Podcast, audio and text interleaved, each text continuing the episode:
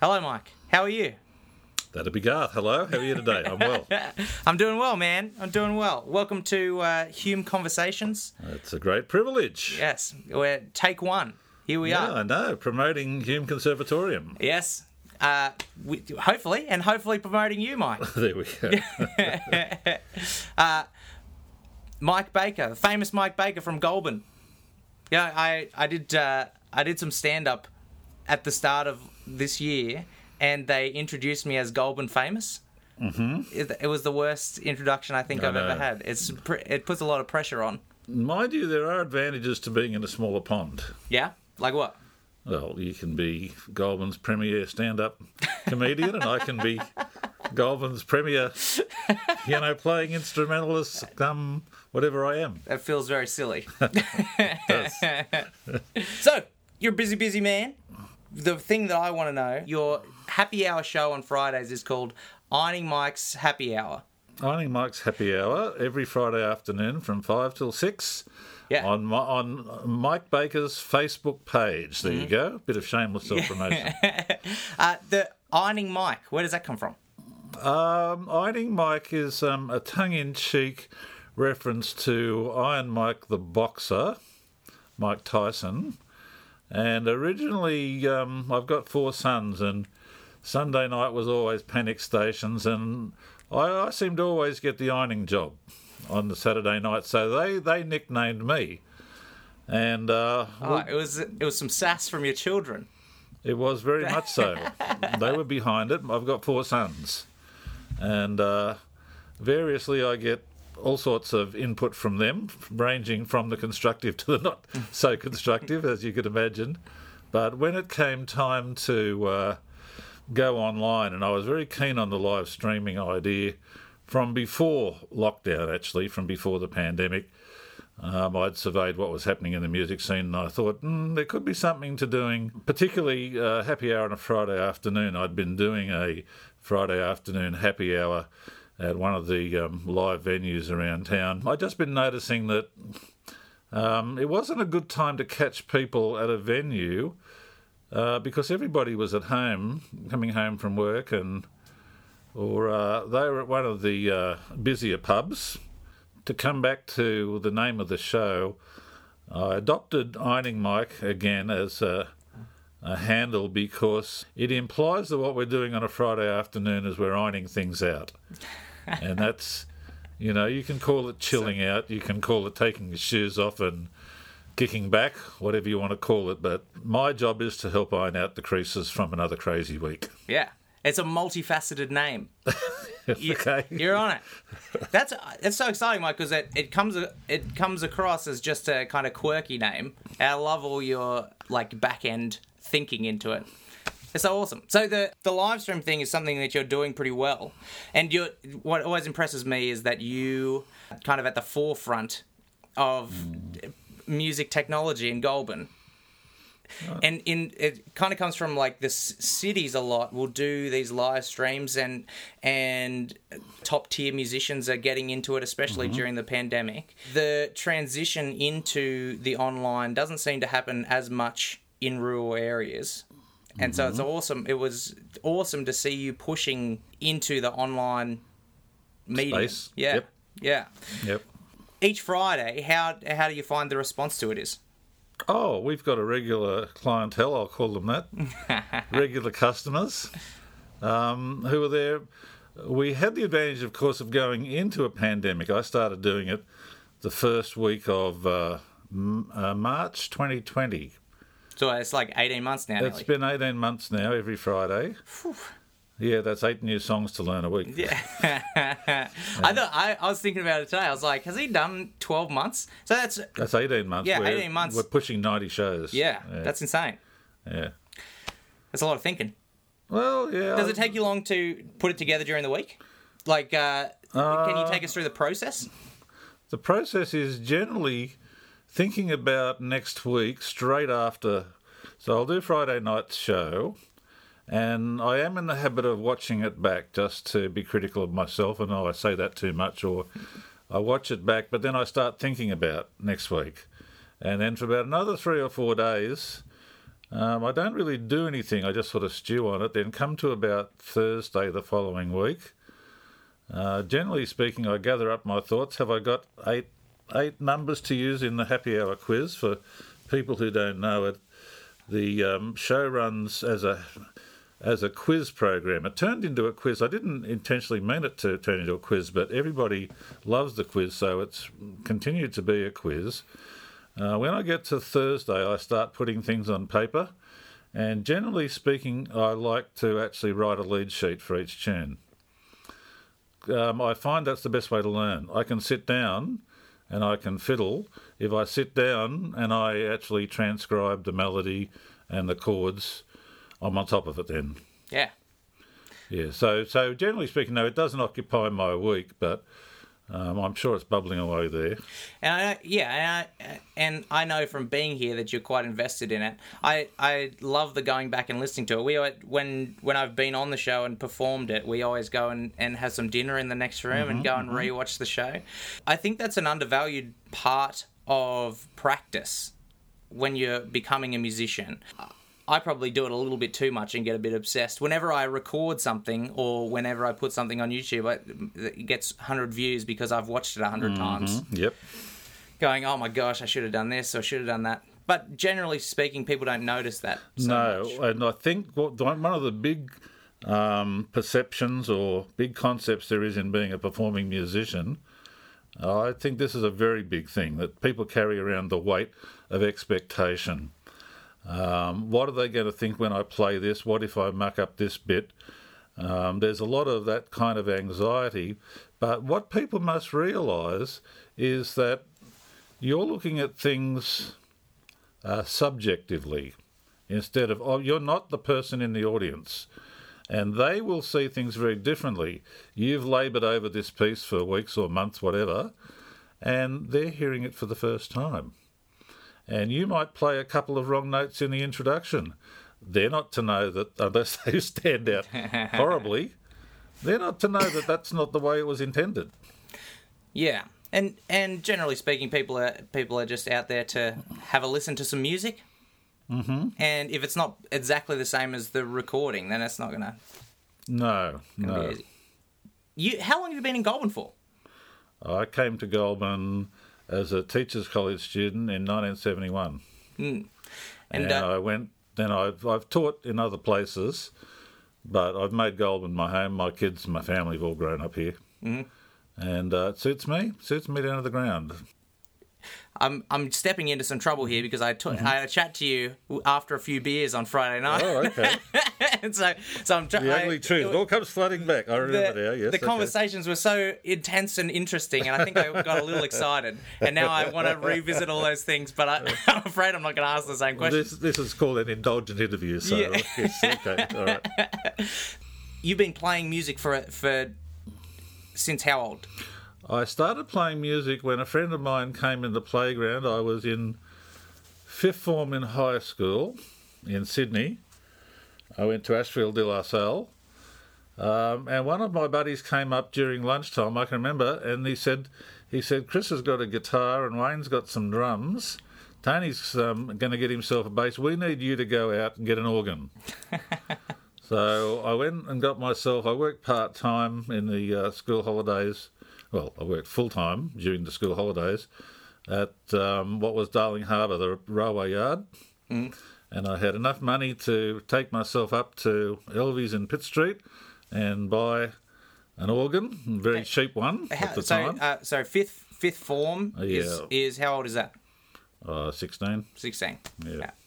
All right, and bought yourself an organ. I did. That's great. And then I then they said, well, now you've got to come to practice and play some songs. And we we um, we play chords. And I thought, what? Okay, what's the business with chords? So this this started a very fruitful, um, lifelong experience of being a Bob Dylan tragic. I'll tell you why. I I thought, well, I'm going to go into a music shop. I went into Palings down near Wynyard and I went into the sheet music section and I was looking for something to help me learn chords the way guitar guitarists play chords. And on one of the music stands, there was a book of Bob Dylan's greatest hits. He was already uh, an artist of such stature that he had greatest hits. Above all the melody lines, they had the chord names, but they also had little diagrams of where your fingers went on the keyboard. Oh, sick. So I went home, and I think I played through songs like uh, "With With God on Our Side," which is basically C A minor F G one six four and five, and uh, because his songs have got so many verses, you get the chance to just go over and over and over, and the lyrics keep you focused. And I would recommend to anybody when you take up a new instrument and you're trying to make your way with it, put on a Bob Dylan playlist, work out what key you're in, and you can take it from the bottom step right up to the stars if you want. You'll, you'll find it's a very conducive environment to exploring a new instrument. So, so you're saying before that band that you joined, Mm-hmm. you didn't have music education at all?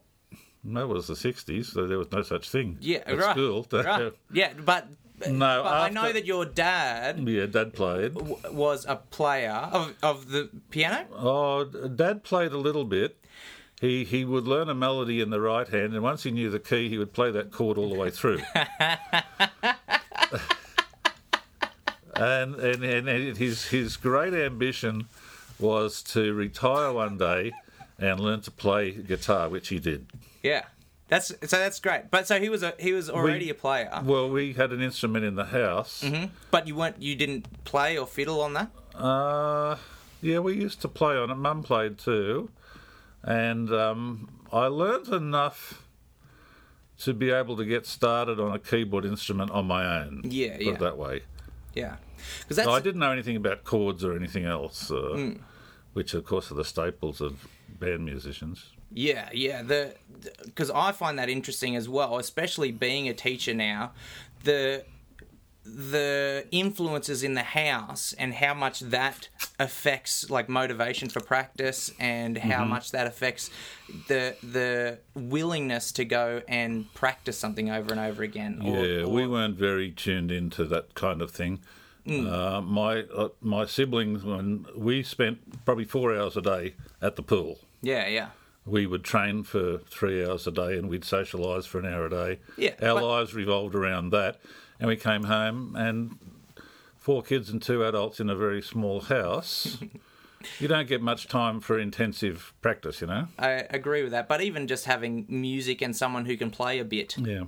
must must have been a little bit of an influence at least. The radio, the radio especially. And Yep, then when you're influence. going and playing in a band like that, you're Mm-hmm. then you then have to learn your chords and go and play together. Oh, I think it was more important to learn rhythm. Yeah. Oh, really? I had none. none Yeah.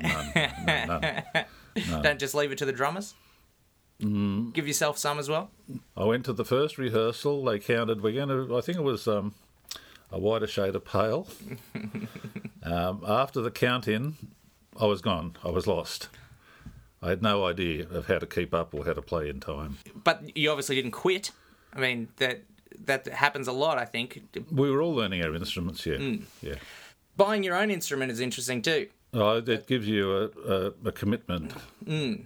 And le- a level of investment. That's putting right. some of your work towards that stuff. I am obviously a guitarist, and and I had guitars in the house growing up, and I learned a few chords, and I got to go to music lessons, and we Mm. had some music in the curriculum. I played on my dad's acoustic guitar for a long time. yeah. I went rouseabouting to go and buy an electric guitar and a guitar amp.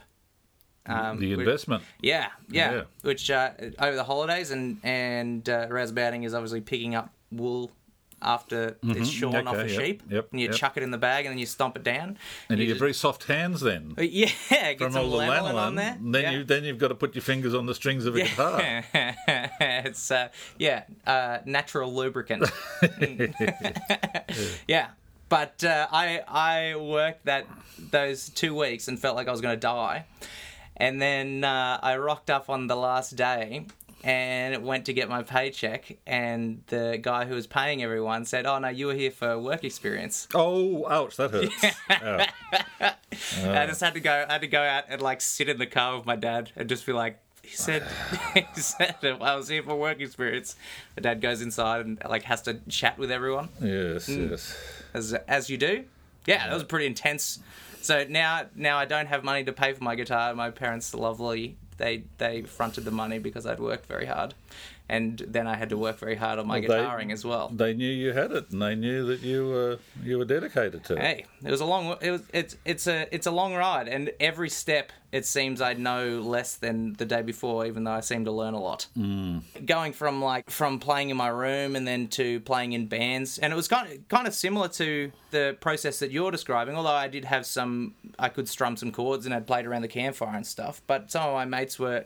It was. It wasn't some of my mates actually. It was my best mate and my cousin, and they could play instruments and our parents just like forced us together. We were all too nervous to ask each other Terrific, to yeah. play. Yeah. And so they were like, you guys get in a room and play some music together. And so we had to write. We, we got in, we, we wrote the, some of the songs that we knew, and I knew some like Creedence, and our singer knew some Taylor Swift Mm-hmm. before, before she was famous. We used to play on in Tamworth at the at the country music festival. We used to busk on the street, and we used to play Taylor Swift, and no one knew who she was. Yeah, and, and playing it with acoustic guitars or whatever, Acoustic guitars. people would think country songs. Yeah, yeah. Yeah. Well, they were. They were originally. They were country originally songs. country songs. Yeah. Okay, yeah. And so we we would play, and we had one American guy come up to us, and he said, "Man, that Taylor Swift, who you're playing, no mm. one here is batting an eyelid, but in two years, she's going to be the biggest country music star in the world." and then she did that, and then she did like the flip into pop, Yes. and now she's just this humongous force that. Mm, yes, she is. She's, I think they call it an icon, don't they? yeah, an icon. That's the best. Yeah. Yeah. And so so you went from you went from playing in bands. I can't I still can't believe that you learnt playing in bands. That's so cr- incredible. Well, what happened was after those two years, I was in year 12 and um, I was interested to go into teaching because I'd admired a lot of my teachers. I ended up with a scholarship to uh, Goulburn Teachers College. I found I was able to opt for music classes as a main study. You know, we we were doing general primary, and that was sort of every subject, but you could specialise in one. So I was able to specialise for two years in music, um, which was very general, but it did it did give me one-to-one piano lessons, Oh. Cool. and that's right. And That's surprising. But then, of course, when I got posted to a school, uh, well, I went to Baulkham Hills in Sydney, a school called Jasper Road there. As soon as I arrived in the school, they said, Oh, someone said that uh, you play piano. We'll have you for the choir, please. And so I, I would get released to play for the choir. It wasn't long before I was playing for the local music festivals, and um, a lot of my music background comes from playing things for kids to sing. You know, whether it was Seeker's songs or um, oh, I probably can't say Rolf Harris, can I? I'm sure you can. Oh, Rolf Harris. Yeah. ki- ki- ki- kids love Rolf Harris songs. Yeah, me. of course I do. I was uh, you know, my partner d- didn't know who any Rolf Harris songs, Okay. which is insane to me because Yeah. we like grew up on them. yeah. yeah. and uh, and and it's not like my generation that knows Rolf Harris. It's like the gen. I suppose it's the generation above Mm. hers, but um, yeah, most people, most younger people that do know him as the the artist who did all those sort of you know yeah. Which uh, impromptu paintings. Incredible talent. oh, with the in the black is that that's Rolf Harris, isn't it? He Yeah, did the black yeah. paintings. He, he uses a, a very wide brush, Mm. and he uses it like as a chisel tool to apply the paint. Very good. Yeah, it's always interesting those the performing artists that you can tell just by watching the fir- them like walk on stage, and fr- that's that's one of the things that I see in in Rolf Harris. Um, he just he's on stage and it's just every eye is on him. He, he there's crazy things going on in the background and you can't. Uh, there's a video uh, of of Jake the Peg. Yes. Yeah, where where there's kind of people walking around in the background, and it's it's incredible that you just have to look at him. Yeah. and very unfortunate that he d- did Well- naughty things. It's the worst. it is. It is. So then, so from then, wh- how long did how long until you moved back to Goulburn? Uh, I got, I did about five years in Sydney. I taught out Crookwell for a little while, and then uh, started in Goulburn in '77, I think. I, I, yeah, so you had a f- had a few years in between in Oh, yeah, Sydney, yeah. Crookwell, And I'd and been playing in bands too, because when I was at teachers' college, there was the opportunity to play in a band. Some of those guys were locals from here, and when I went to Sydney, uh, one of them especially followed me down there, and we continued to play in bands in Sydney.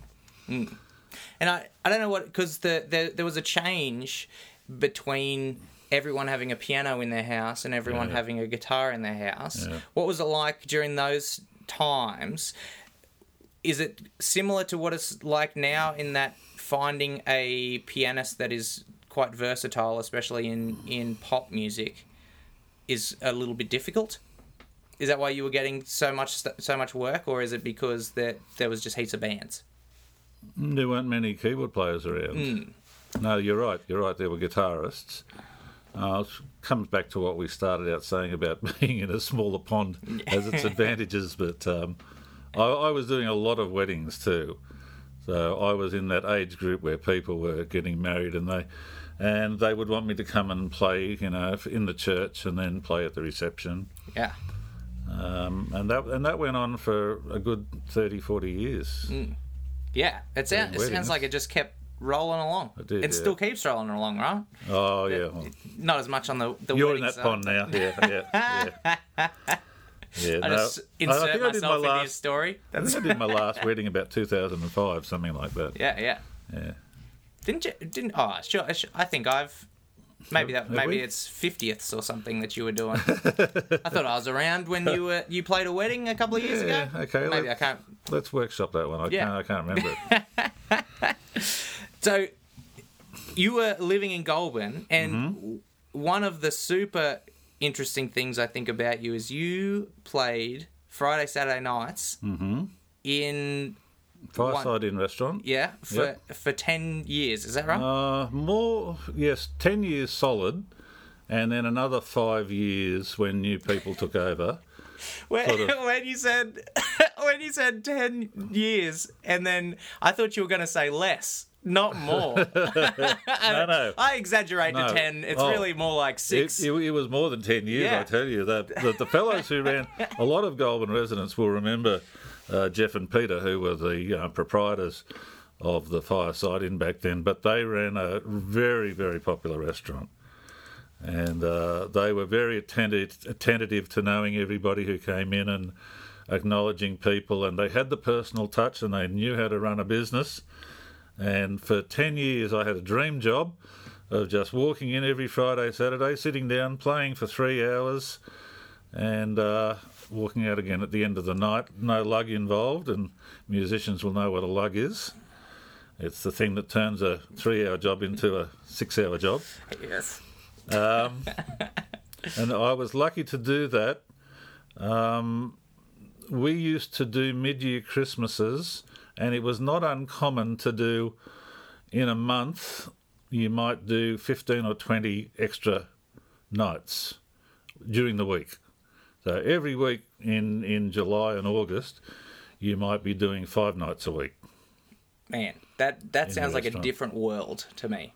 And you know what? When I started, I thought, I don't know how I'm going to handle this for repertoire. I mean, it's a sit down audience. Mm-hmm. They're listening, but they're not listening. Or they're not listening, but they are listening. And uh, I was always amazed when someone would come over on the way out, they'd just lean their head over and they say, oh, I enjoyed the Joplin. Or, or I like the Gershwin. Or, or the Beatles, you know, I like the Beatles that you played. And it made me think, well, people are taking it in and they're in a very receptive state. Mm-hmm. and that suited me. Were you doing that instrumentally? Is that? Oh or- yeah. you- well, I, I would sing when we did the Christmas shows, the mm-hmm. mid-year Christmas shows, and that got me into vocalising a little bit, gave me a bit more confidence to sing. Mm-hmm. But most of the time, no. I had a girl who used to sing with me, and she would come in if they had a special night on, and we would we would do it as a two-piece. Um, over the years, most of my musical associations have been with female singers. Um, the ongoing ones, yeah. That tends to be the way. It's yeah, nice. yeah, it's a nice combination. Yeah. People like piano plus plus voice. They like that. Yeah. Yeah. When you were doing your 10 year stint, Yeah. Doing time. yeah, I mean, that must have been incredibly beneficial for your playing, firstly. But but is that the only bands you were playing in? Like, Oh, only, no. only music that you were doing? No, I was playing saxophone. Yeah. I was playing saxophone in a number of jazzy type outfits, and uh, But would all- they they be gigging Friday, Saturdays? So you would go do your Fireside Inn and then go do something else, or is that Oh, during well, the that's week? actually or- I'm talking about before the fireside. yeah. So I started playing saxophone in about 78, 79. And when I started playing in the restaurant, I, I basically finished up playing Yeah, yeah. playing sax. I was um, I would do the occasional thing if I could. For a while, there was a band I was playing with was doing a midweek thing at a pub. Mm-hmm. I could do that. Uh, didn't thrill me hugely, and it's not a reflection on anything. It's a reflection on the on the times. I think that especially during the early '80s, there was not a lot of music that a band could adopt that would feature a keyboard player. So you tended, and when I was playing saxophone, I was often playing it in outfits that you probably call country or country rock, and it doesn't doesn't it's not really meant for that that style of music. Mm. Yeah. So playing in. Uh, playing, I'd play riffy things and that, and I'd try not to get in the way. Yeah. That's great. Cool. Well, thanks for the chat, Mike. Was lovely, as always. It's always a pleasure to have a yarn with you, Garth. Whether whether it's a lubricated chat or otherwise. Yeah, yeah. Maybe I should have had some before this. Who knows? uh, cool. Uh, would you like to plug some stuff, some gigs, or your social media stuff? Oh, okay. Um, at the moment, well, probably a secret to some of your listeners, but Garth and I have a organ trio, the Mike Baker organ trio. Now things are opening up again. We've got a few things on the horizon. Um, what's the date of the one we're doing at the con next month? 28th. 28th, 28th. of An original November. music night. We're going to have Rich. It's a Sunday. yeah, it's a Sunday. It's a Sunday. Uh, we're gonna have Rich Joyce there and Izzy Capo will be Mm-hmm. doing some sets. Um, it's, uh, mostly original things, but some awesome. It'll be And this will be in be the so. Pavia room at the. yeah, I think so. Okay. Unless you all buy tickets, and then we'll move it to a bigger room. nice. Um, I've got Monday morning melodies, which I do for the care community.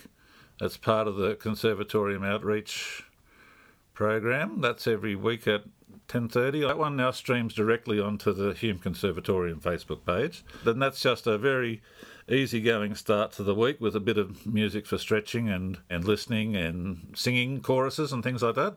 And Friday afternoon for an hour with the help of my socially distant adjudicator, Bronnie Marie, without whom the uh, the happy hour live stream wouldn't go ahead. Yeah, that happens every Friday afternoon, and we're more than happy to have people come along. You can lurk if you want to, or you can participate. it's up to you.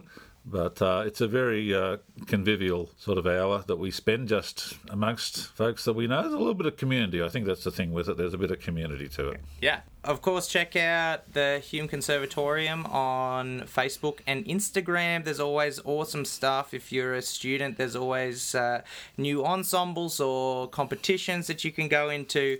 If you are an adult, there is lots of concerts that we put on that you would definitely be interested in.